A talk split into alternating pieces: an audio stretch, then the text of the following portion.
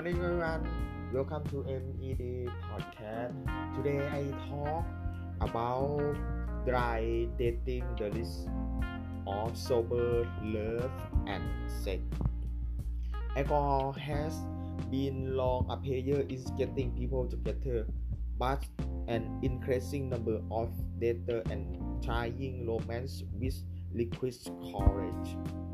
Naomi Bridgman started dry dating by accident during UK lockdown amidst COVID-19. The usual rules of going to a pub and no longer an option say the 30-year-old social service worker from Sheffield and she and many other singles has just invented which their date option for sober activity like walk in the park. Now that maybe pubs and reopen their door, however, businessmen still prefer to avoid them for first date. She cuts down her alcohol consumption and generalize the beginning of the pandemic and say she happy dating without drinking. I found myself feeling like I had more meaningful connection with people when the late and first date was over. Said.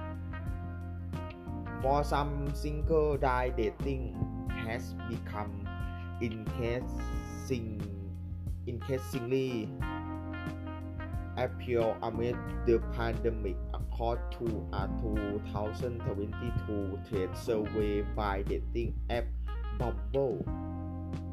Seen by BBC Workplace, 24% of UK users said they are more likely to go on the server date now than they were before the pandemic, with 62% saying dating they did form a more genius connection, genius connection on an alcohol-free date, and 54 percent aiming for more mindful and intentional. Dating in May 2020, Canadian dating service Plenty of Fish survey 2,000 single adult in UK and found that 80% said they did be open to trying a date. There are several lessons alcohol-free romance in picking interest in a new way. Many people re-evaluate their wellness habits during lockdown.